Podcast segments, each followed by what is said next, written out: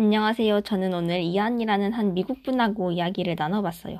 이분은 대학교에서 조교로 일을 하셨는데 대학생들에게 수학이랑 과학을 가르치셨다고 합니다. 미적분학을 주로 가르치셨고 응용수학 석사 학위가 있으시대요.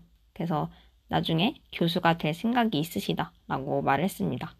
또 자기가 어렸을 때부터 수학을 잘해서 장학금을 받고서 대학교에 들어왔다라는 말씀도 하셨습니다. 또 수학을 잘하면 좋은 게 굉장히 많대요. 많은 기회들이 존재를 하고 특히 수학이 코딩에 도움이 된다라고 말을 하셨습니다. 코딩이 굉장히 논리적인 사고력을 필요로 하기 때문에 코딩을 잘하려면 수학도 잘해야 된다라고 말씀을 하셨어요. 또 물리도 굉장히 좋아하신다고 말씀을 하셔서 역시 진성 이과생이시구나라고 생각을 했습니다. 제가 연구를 하는 게 좋냐라고 질문을 하니까 굉장히 싫어했다라고 말씀을 하셨어요. 자기는 연구 주제를 정해야 했었는데 그 연구 주제 고르기가 그렇게 어려웠다라고 말씀을 하셨습니다. 또 중고등학생을 가르치시는 것보다는 대학생을 가르치는 게 더 좋다라고도 말씀을 하셨고 또 미국의 선생님들이 사실 대우가 별로 안 좋기로 유명하잖아요. 돈도 적게 주고 명예도 좀 적고 약간 그렇다고 들어서 관련해서 질문을 해봤는데 의외로 사립학교의 교사 대우는 좋은 편이래요. 그래서 공립학교 교사는 좀 별로일 수 있는데 사립학교는 돈을 많이 준다라고도 말씀을 하셨고 또 지역에 따라서도 이게 달라진대요.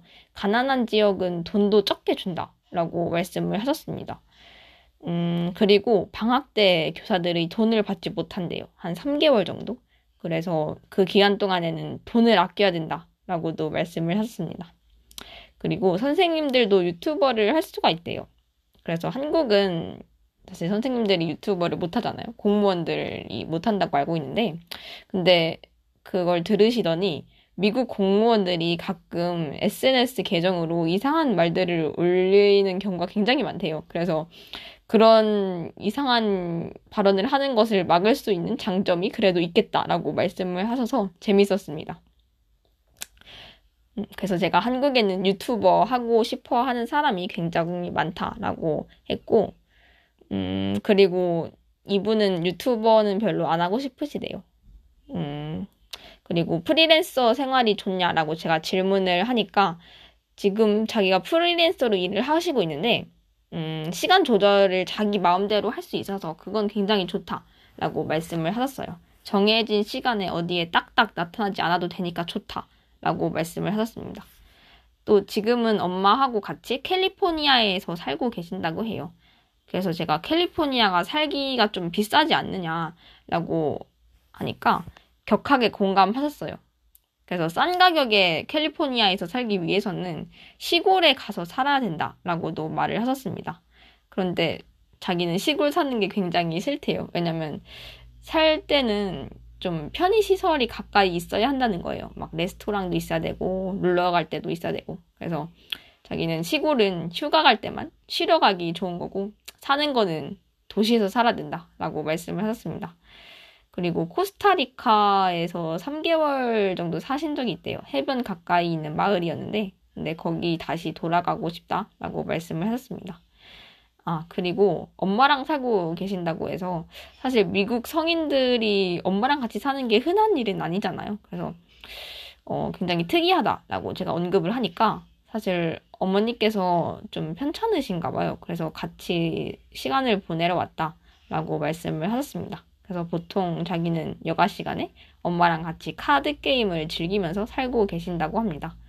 또 사실 가르치는 게 굉장히 못 알아들으면은 스트레스 받을 확률이 굉장히 높잖아요. 학생들한테 어, 좀 자세하게 설명을 해야 되고 좀 저한테는 스트레스일 수 있을 것 같은데 음, 근데 자기는 인내심이 많아서 괜찮다고 말을 하시는 거예요. 실제로 대화를 할 때도 음, 제가 영어로 생각이 안 나는 단어가 있을 때마다 이렇게 잘 들어주고 뭔가 생각이 날 수 있게 이끌어 주려고 하시는 게 눈에 보여가지고 굉장히 이해심이 많다고 느꼈는데 음, 실제로 인내심이 굉장히 많으시대요. 그래서 앞으로도 좋은 선생님이 되실 것 같다라는 생각을 하면서 대화를 마무리 지었습니다. 네, 저는 또 다음 기회에 뵙도록 하겠습니다.